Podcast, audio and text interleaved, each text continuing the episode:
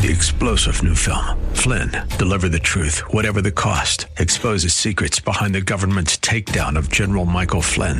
Flynn knew what the intel world had been up to. He ordered the first audit of the use of contractors. This set off alarm bells. He told the truth. He was the most dangerous person for Donald Trump to hire. They had to get rid of Flynn. Flynn, deliver the truth, whatever the cost. Available now. Watch it today. Go to salemnow.com. Salemnow.com. The following program was pre recorded, and the views expressed do not necessarily represent those of this station or its management.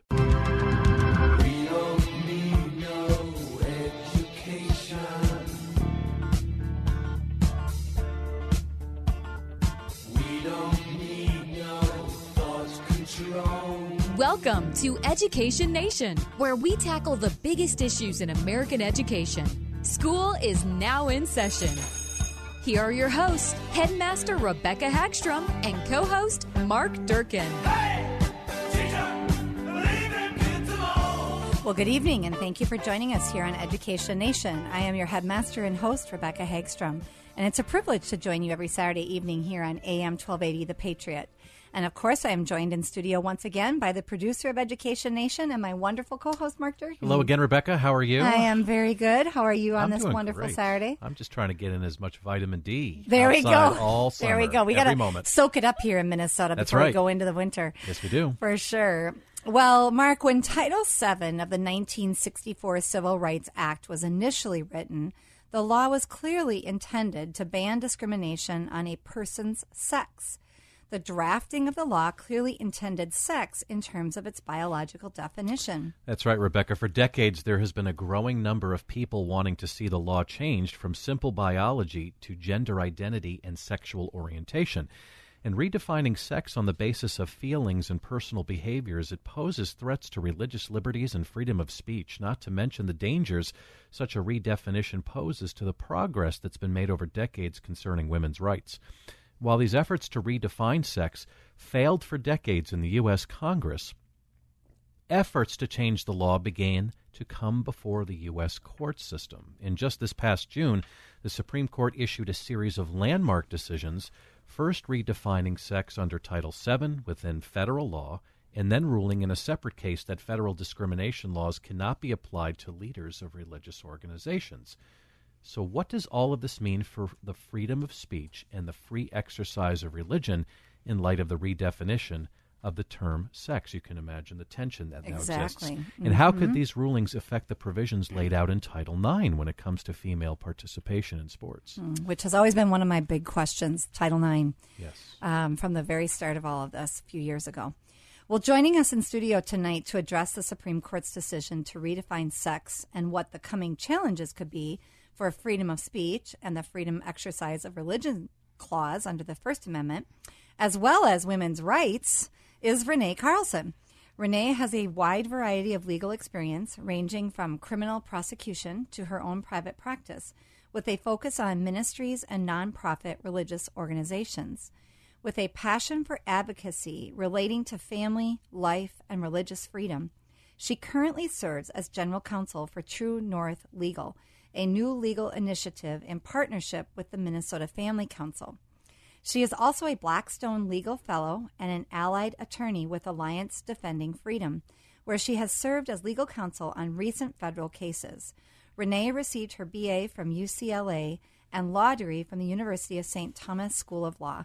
Renee, thank you so much for joining us here again on Education Nation. So good to be with both of you. Hello. good to see you, Renee. Good Hello, to see hello. you. And it's so wonderful to have her in studio, not calling in from a phone like sometimes has to happen. So, Renee has been a frequent guest on our show. We've had her Yes, to talk has. about this topic a few times in the past. So, um, back in June, Renee, the U.S. Supreme Court issued the landmark opinion concerning the word sex in Title VII of the 1964 Civil Rights Act. Can you please share with our listeners how the court voted and what was the consensus of the majority ruling in this case? Yeah, this is um, known as the Bostock decision, and actually, it was a combination of three different decisions that uh, came before the court.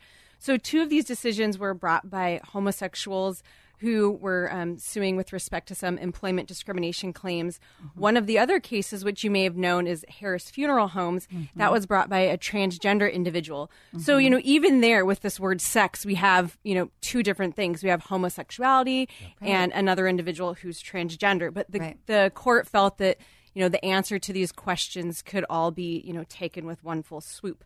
So essentially, but all of these cases um, involved a challenge to the employees. Um, I mean, the employers brought by the employees under Title VII.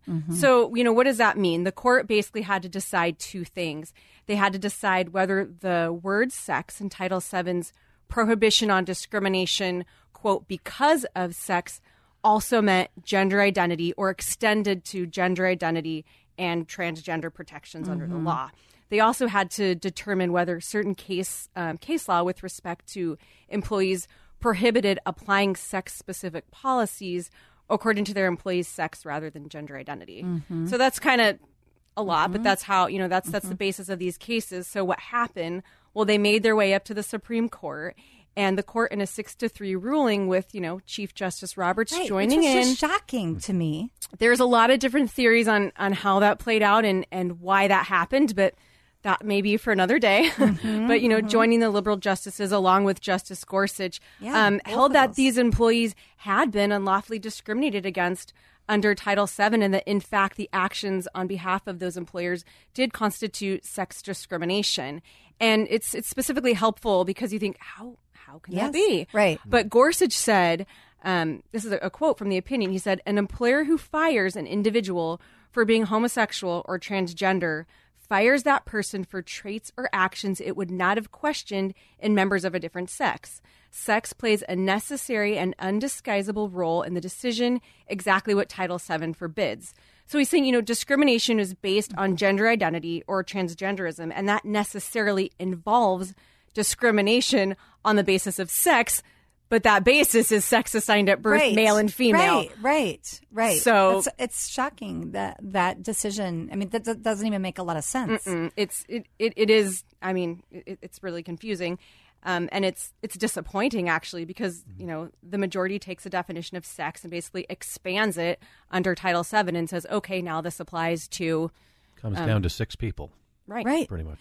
Right. I- I- In the face of, you know, a legislature that is really supposed to be handling things like that. Mm-hmm. Uh, these are big questions for our general public. Right. And that's why we have elected officials to debate these things. Mm-hmm. And they just basically took that debate away and just in one fell swoop. Mm-hmm. Um, and I know we're going to be talking about ramifications and things like that, so I don't want to get Right. you too far off track here. but it is it is a huge ramification Mm-hmm. um, down the road, and it is interesting to me that two of the conservative justices would have joined the liberal justices to come to that conclusion. Mm-hmm. Three Supreme Court justices dissented. In in conversation we've had off the air, you mentioned that uh, you had resonated with Justice Alito's written opinion. Share with our, our listeners the key issues that Mr. Alito highlighted in his dissension. Well, sure, and that kind of goes to what you know Rebecca was saying. I mean, one of the quotes that you've probably seen what Alito wrote in his dissent is, Yes. "There's only one word for what the court has done today: legislation." Yes. Right. And then he said, "A more brazen abuse of our authority to interpret statutes is hard to recall." Yeah. Um, and then he, you know, cites a myriad of attempts by Congress to change the meaning of the word sex in Right. Title VII. And then he further explains the questions in these cases is not whether discrimination because of sexual orientation or gender identity should be outlawed. The question is whether Congress did that in 1964. And he says it indisputably did not. Right. So, you know, there's where there's confusion about the meaning of a statute, as you're, you know, you're saying, Mm-hmm. we look to the legislative history and we look at the law to be interpreted the way they were written when they were passed. Mm-hmm. So let's think about the law in 1964. What did the word sex mean in 1964 and how was it understood? And the concept, you know, of gender identity really wasn't that prevalent then. Mm-hmm. So, you know, on, on top of the fact that on multiple occasions since 1964, we've seen Congress try to pass legislation to actually define sex, to include gender identity Mm-hmm. and sexual orientation. They've tried to do, you know, pass various laws that would give those kinds of protections and they haven't passed. Mm-hmm. So, you know, it's it's inconsistent with this idea that we have with with respect to interpreting laws and basing it on legislative history. Right. Um, and I just find it particularly interesting. I, I mean, I know that you'd just be speculating at this point, and I know you said there's a lot of speculation out there, but why, when Roberts and Gorsuch kind of claim to be natural law, you know, they, they're not in favor of a living, breathing constitution that changes with time. You'd think they would apply that to Mm-hmm. this amendment. What would make them cross over? Yeah, I you know I don't have a have a great answer for that at, at this point. I mean, I'm there's there's all kinds of speculations, you know, with respect to that those Mm-hmm. questions, and I mean, I think Gorsuch particularly thinks that he is being a textualist in this regard. Um, Hmm. Really? So yeah, that you know, there's there's things like that that have I've read, and Mm-hmm. um, really, I don't. I don't know, but it, you know, time will tell. Hmm. Right. As we see other cases that build on this, as we see Mm-hmm. other cases that come forward, there's going to be a lot of lawsuits based on this. I was just going to say that. And so maybe we'll have more of those answers. Mm-hmm. Right. Um, but now I really, And that's a scary thing because now you're almost going to see a com- in this issue you're going to see a complete bypass of the legislative bodies Right. across the country and Right. federally, and then you have to start to wonder how our businesses are going to respond. Do they really think that each person who feels slighted is going to then take it through the courts, and that's kind of a mm-hmm. long process that mm-hmm. doesn't happen overnight, and you know there's no law per se that has been passed by the legislative bodies to enforce that, so that, that that's going to make for a very messy situation moving mm-hmm. forward. Mm-hmm. It's for sure. Well, it seems that the majority on the U.S. Supreme Court is kicking the can down the road of uncertainty, as we were just discussing. Um, you've written that their contention is that bathrooms, locker rooms, or anything else of the kind are for another day, which I think is absurd because you you can't save you really can't divide that question. With that being the case, can you highlight the consequences of casting aside biological realities? where do I begin? Yeah. I, you know, Mark and I were talking about this, you know, offline a bit, and um, I mean, the consequences, as we said, they're they're vast and they're sweeping, and they're not just legal implications. And you know, that's why I'm really excited to be here today because I hope that it's a chance to help inform people and let listeners mm-hmm. know that you know, if you if you weren't paying attention in June, just just now pay mm-hmm. attention because Right. SCOTUS just embraced an opinion that is, you know, completely averse to science and biology. Yes. And this is really, you know, a forced ideology upon the public. And if we really think about it, I mean, this was a law that was intended to provide equal treatment for women under the law. And now we have this court opinion that completely undermines that. Um, but, you know, for purposes of this show, I, I certainly um, can talk about a few consequences that come to mind. And first and foremost would be just, you know, other similarly situated businesses like the funeral homes and like Tom and his family who operate a business according to their convictions. Um, I mean, and, and also according to science, biology, and common sense. And what does that mean for other businesses who are similarly situated? Um, another question that you said, Rebecca, hanging in the balance is the question of women's sports. And Gorsuch all but, you know, all he said that in his opinion these things are for another day. So that is a question that hangs out there. And and title 7 is significant when it comes to interpreting title 9 as we Yes. discussed in you know previous shows.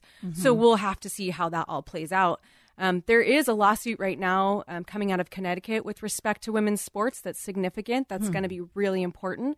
So, you know, we just have to certainly pay attention to that and see Mm-hmm. see what happens mm-hmm. there. But you know, again, we've already seen consequences prior to Harris and well Bostock mm-hmm. um, with respect to Title IX and women's sports. Oh, yeah. We've have you know locally we have the Minnesota Yes. State High School League who said that students can play on sports teams consistent with their gender identity, which is entirely inconsistent with our Minnesota statutes and the spirit of our Minnesota statutes. So I, you know, I'm not sure, you know, where this is, excuse me, ultimately going to go, but um, there could be some significant consequences. What about, you know, women only homeless shelters? Um, so I think that what people need to do is really we need to hold Gorsuch accountable by speaking a narrative that's consistent with what he said. He said, This is Title VII, other issues are for another day. Those who um, are strong in the LGBTQ lobbying and those movements, they're going to use the Harris Funeral Homes and you Oh, know yeah. this the Bostock case Absolutely. to say no, no, no, no, no. Look what we look what they said in Bostock, and we mm-hmm. have to say nope. Actually, Gorsuch said you know those are for another day, and we mm-hmm. have to hold strong with that and keep that mm-hmm. narrative. Well, I just and it, it kind of mirrors what was happening right here in Minnesota a number of years ago when the Minnesota State High, High School League was looking at um, making that change and the pressure, of course, that was on them from those organizations. Um, and it was interesting because back then they were saying, "Oh no, no, we're not even talking about bathrooms. We're not talking about locker rooms. We we're not asking. In fact, they were actually criticizing those organizations that supported." um, the transgender community and wanting them to be able to play on their sport of their or the gender of their identified um, gender. They were saying, no, no, no, we're not trying to get into bathrooms. We're not trying to do locker rooms. That's an overstatement, and and really kind of hmm. criticized those organizations that were saying that.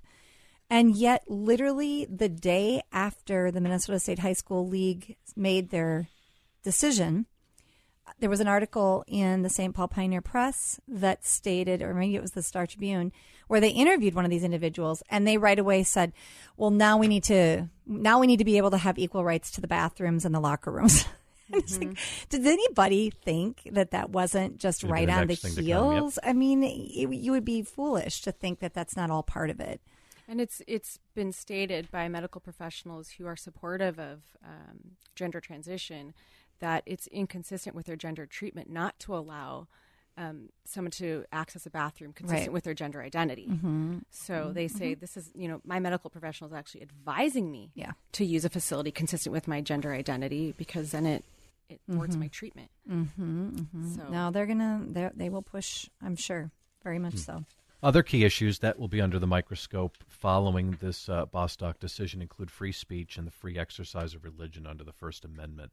Explain for us how these God given rights under the First Amendment are being viewed post Bostock, and what are some of the big challenges that you're facing moving forward? I think we and we're certainly feeling kind of an increased hostility towards people of faith, and it seems that you know most people who hold a position consistent with biological realities are often motivated by their faith, and they're being um, they're being attacked for it, and that's it's it's horrible. Um, but in cases, interestingly, where we see you know faith and free speech kind of intersect, we actually see the courts more willing to step up and say that is that behavior is not acceptable. That's a violation of constitutional rights. Um, an example of that would be Masterpiece Cake Shop, where you see, you know, we had Jack Phillips, and there was increased hostility um, starting in the Human Rights Committee from the government, and the court said that um, that the government cannot act with blatant hostility mm-hmm. toward people of faith, nor can the government force individuals to express a message inconsistent with their beliefs. And mm-hmm. so there it was a kind of a, a free speech question, even though it involved his faith, it was the government forcing him to say something that he didn't believe in. So, mm-hmm. I mean, thankfully, you know, the speech cases still give us a lot of traction in court, but I think the the religious freedom cases sometimes can be questionable. And uh, I mean, Mark, you know, as we talked about a little bit again offline, religious freedom is the foundation of our country, and it shouldn't be a subpar right, you know, even within the First Amendment. And so, anybody who's listening, you know, whether they agree with what we're saying today or not, should be concerned because mm-hmm. tolerance and diversity, as we've said, it's a two way street. And when we start suppressing ideas and start mm-hmm. forcing government messages, that's dangerous to everybody. Mm-hmm. I was just going to say, you know, religious freedom is the foundation of this government, unless you are an advocate of the 1619 Project, where you would say racism is the foundation and slavery is the foundation of our country's founding. And I hope people start looking into the 1619 Project too, because that is having a widespread influence now. Well, let's take a step back and reflect on how we've arrived at this point, Renee. You've written that the battle is not against a single Supreme Court decision. Can you please share with our listeners how several past key decisions have brought us to this point? Sure. You know, I think um, actually it's it's probably greater than any single court decision. I mean, certainly, you know, chronologically we could look backwards and and know Obergefell. I mean, that was very significant. You know, ushering in same sex marriage, um, and then we look at the sweeping passage of sexual orientation and gender identity laws and ordinances across the country and specifically in our state minnesota has been really aggressive Yeah. in an attempt to abolish biological realities and that's been something that the governor has been very outspoken about and that he you know he's all in favor of that. Um, you know things that come to mind are uh, conversion therapy um, conversion therapy bans, where the government is attempting to regulate the doctor patient relationship, making it unlawful for a psychologist to help individuals struggling with same sex attraction. So the mm-hmm. government's trying to again interfere in private speech Right. because it's inconsistent with government ideology, um, mm-hmm. which government ideology is inconsistent with science and common sense. Mm-hmm. You know, and then we have telehealth for gender clinics.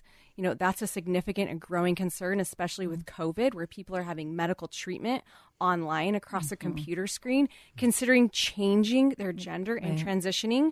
You know, that can mm-hmm. involve sterilization for children as young as 13. Mm, I know it's There's- just shocking to yes, me. there's a gender clinic at the U of M. So it's mm-hmm. it's terrifying. That certainly flies in the face of parental rights. Um, mm-hmm. Again, like I said, the, the SOGI law and those broad applications aren't, aren't they don't seem to be going anywhere. And as you know, we just discussed the Minnesota State High School League allowing children to participate um, on teams consistent with their gender identity. That goes in step with the MDE's toolkit from 2017. Yeah, which we had you on. If, if our listeners want to listen to that podcast, that was what two years ago. Back in we did that, 2017. and then I think we believe. had you back again to talk about it a few months later. Um, so yes, you came and spoke about the toolkit, so our listeners can go back and check that Here out. we are. EdNationMN.org, our podcast. If you just Yes. flip through the Rolodex of episodes, you will see them Yes. accurately titled. And Yes. yes. I believe they are back from 2017. Okay. but you you also know i mean you've we've talked about you know comprehensive sex education and you know then we also have you know government officials our own attorney general Mm-hmm. um, is not in favor Mm. of free speech and he's trying to attack individuals who simply want to live in accordance with their faith Right. Mm-hmm. and that's any person of faith it's not just a specific faith um, and again, even those who are non religious, who are anti religion, should be concerned about this attack on free speech and Mm-hmm. a violation of First Amendment rights because um, the diversity is significantly important so that all of us can live in a free society. Right. I, I think often that does get forgotten that tolerance goes both directions. Right. And um, it's very easy in a in a time of group mob mob group think, which is what we're really seeing right now on a lot of different levels and, and topics. Um, it's easy for that mob to think, well, no, as long as we, if we can just get rid of these people and the way they think. But pretty soon there's going to be a disagreement within their own community, and then you know it just continues to divide Well, and you see- divide and divide and divide. You and divide. see that. I mean, you see that even with some of the LGBTQ lobbyists where you see transgender pitted against gay individuals and then Yeah. you see feminists and, you know, they're all all having different goals and so they are in- in some ways kind Mm-hmm. of imploding within their own community. One thing I was going to say too back to the question is that um, I mean beyond legal um, legal cases that have influenced the landscape here, we also just see a philosophical and moral um, perception that's changed, and really, it's a focus on self. When we start putting ourselves as first and foremost, when we look at autonomy as the chief driving force for decision making, suddenly everything is very different, Right. and that's dangerous. And people need to recognize that a lot of these laws and a lot of these decisions and a lot of these lobbying efforts are driven by autonomy. They're not mm-hmm. looking at, you know, what's going to happen to the next generation, what's going to happen to my neighbor, you know, what's going to happen to mm-hmm. my kids, um, and and the more inward we are, I think the more chaos will ensue. Mm-hmm. It's interesting because that's an example of them wanting to be very autonomous. But then when it comes to things like COVID or racism or sla- or you know slavery being the foundation, they want that to be collective. You know, mm-hmm. they don't want individual thought on any of those items because they really want this collective mindset to permeate. So it's interesting. It's whatever's convenient for their narrative at the time. And that's just a general mm-hmm. principle I think that mm-hmm. you're, you know, passionate about particularly with your school especially teaching people how to think. And it doesn't mean that you have to agree or that people can't agree to disagree, Right. but it's owning the thoughts for yourself and being strong enough to defend your positions and, you know, I mean, as a person of faith, I believe in the Holy Spirit, and I may be led to think and believe in something different. And as long as it's not inconsistent with, you know, the non-negotiables and doctrines of the faith, Right. then you know I live accordingly. Yeah. And so I think that Yeah. Mm-hmm. the diversity is healthy, but if we can't have the diversity, Right. um, that's a problem. hmm Absolutely. Completely agree with you. So we've we've talked a, a little bit about the um, the truth about men and the truth about women uh, being exchanged for a lie. I mean, how are you helping in the fight against a culture that has bought into this narrative? Sure. Well, I mean, as Rebecca said when the introduction, I'm very excited to be working alongside the Minnesota Family Council Yeah. um, with True North Legal. It's a new legal initiative in partnership with the Family Council. And, you know, as an organization who is faith based, we are certainly positioned to advocate on behalf of people of faith. And we take this decision and the implications really seriously. Um, the decision certainly challenges the most fundamental parts of our identity, and that's you know our created order and who we are as male and female, because we believe that's really special and Right. that's really important. So I'll say, you know, we're not running away from this, Yes. and um, we believe that there's work to be done. One of the most significant things, this is why I came on the show, is to educate the public, Yes. to let people know what's happening. I'm amazed at how many people I'll talk about, and I'll say, you know. Bostock or Harris Funeral Homes, or you know that case where you know people are saying they redefine sex, and nobody knows what I'm talking know. about. Isn't and it amazing? It, it is, or or with even legis. You know, we're we're very involved in legislative advocacy Mm-hmm. um, from a legal perspective, and we're really hoping to grow a team of competent attorneys who can attack these things head on in the courts. Mm-hmm. Yeah. So it's it's an exciting time. It's a hard time, but it's an exciting time. But we know that you know God will move us as He sees fit, and we're just praying and hopeful that we can grow to be um, a significant voice for people Yeah. of faith in Minnesota. Yeah. Mm-hmm. And Yeah. Renee, we're very thankful that you are in that position, and we're very oh, thank thankful you. that you are with with your team. I mean, this is an important important topic, and like you say, so few people really understand what's happening. You know, I think people live busy lives, mm-hmm. and they have you know children to contend with, and especially right now with COVID, people are so distracted that I think when those Supreme Court cases, those decisions came down in June, kind of one after another, um, people just aren't necessarily Well, uh, paying attention. and and that's a strategy. Yes, uh, as it far as the other side. it so is, yeah. I I think today. Um, I was informed that there are seven different conversion therapy bans coming down the pipe. No one's paying attention. It's the I didn't summer. even know about it. Yeah, in different cities. So it's the In- in summer- Minnesota? In Minnesota. So it's the summer. It's city Oh my ordinances. goodness. People aren't paying attention. There's questionable actions, um, you know, with respect to some of these regarding open meeting law, people's ability to participate. But you know, overall, um, it's you know things are happening basically before our eyes. But if we're not paying attention, then So important to know the rule of law, Oh, know the Constitution. Yes, what and one's to rights be to, To be engaged. informed. To be informed, Yes, yeah. we need people to be. I mean, that's the whole basis of the founding of this country is to have a well-educated citizenry. Mm-hmm. And if we're not staying informed on the issues that really affect us, then we're not doing our job as a citizen. And, and I we think can we be need to. kind and we can be loving and i think that these issues are intimidating because they're very contentious Yeah. but they don't have to be Yeah. you know we can we can slowly try to help people understand common sense science biological realities and you know you'd be surprised people will listen Yes. So, yes, absolutely. Well, it's all keep about up the tone Keep up the good work, and we Thank are excited you. to have you with us again next week, where we will continue this conversation. Sounds good. And thank you, Mark. Always a pleasure. Always enjoy being with you on the As air. well. And thank you to our listeners. And we will see you again next Saturday on AM 1280 The Patriot. And if you want to listen to this podcast or any other podcast, go to ednationmn.org, ednationmn.org. Good night.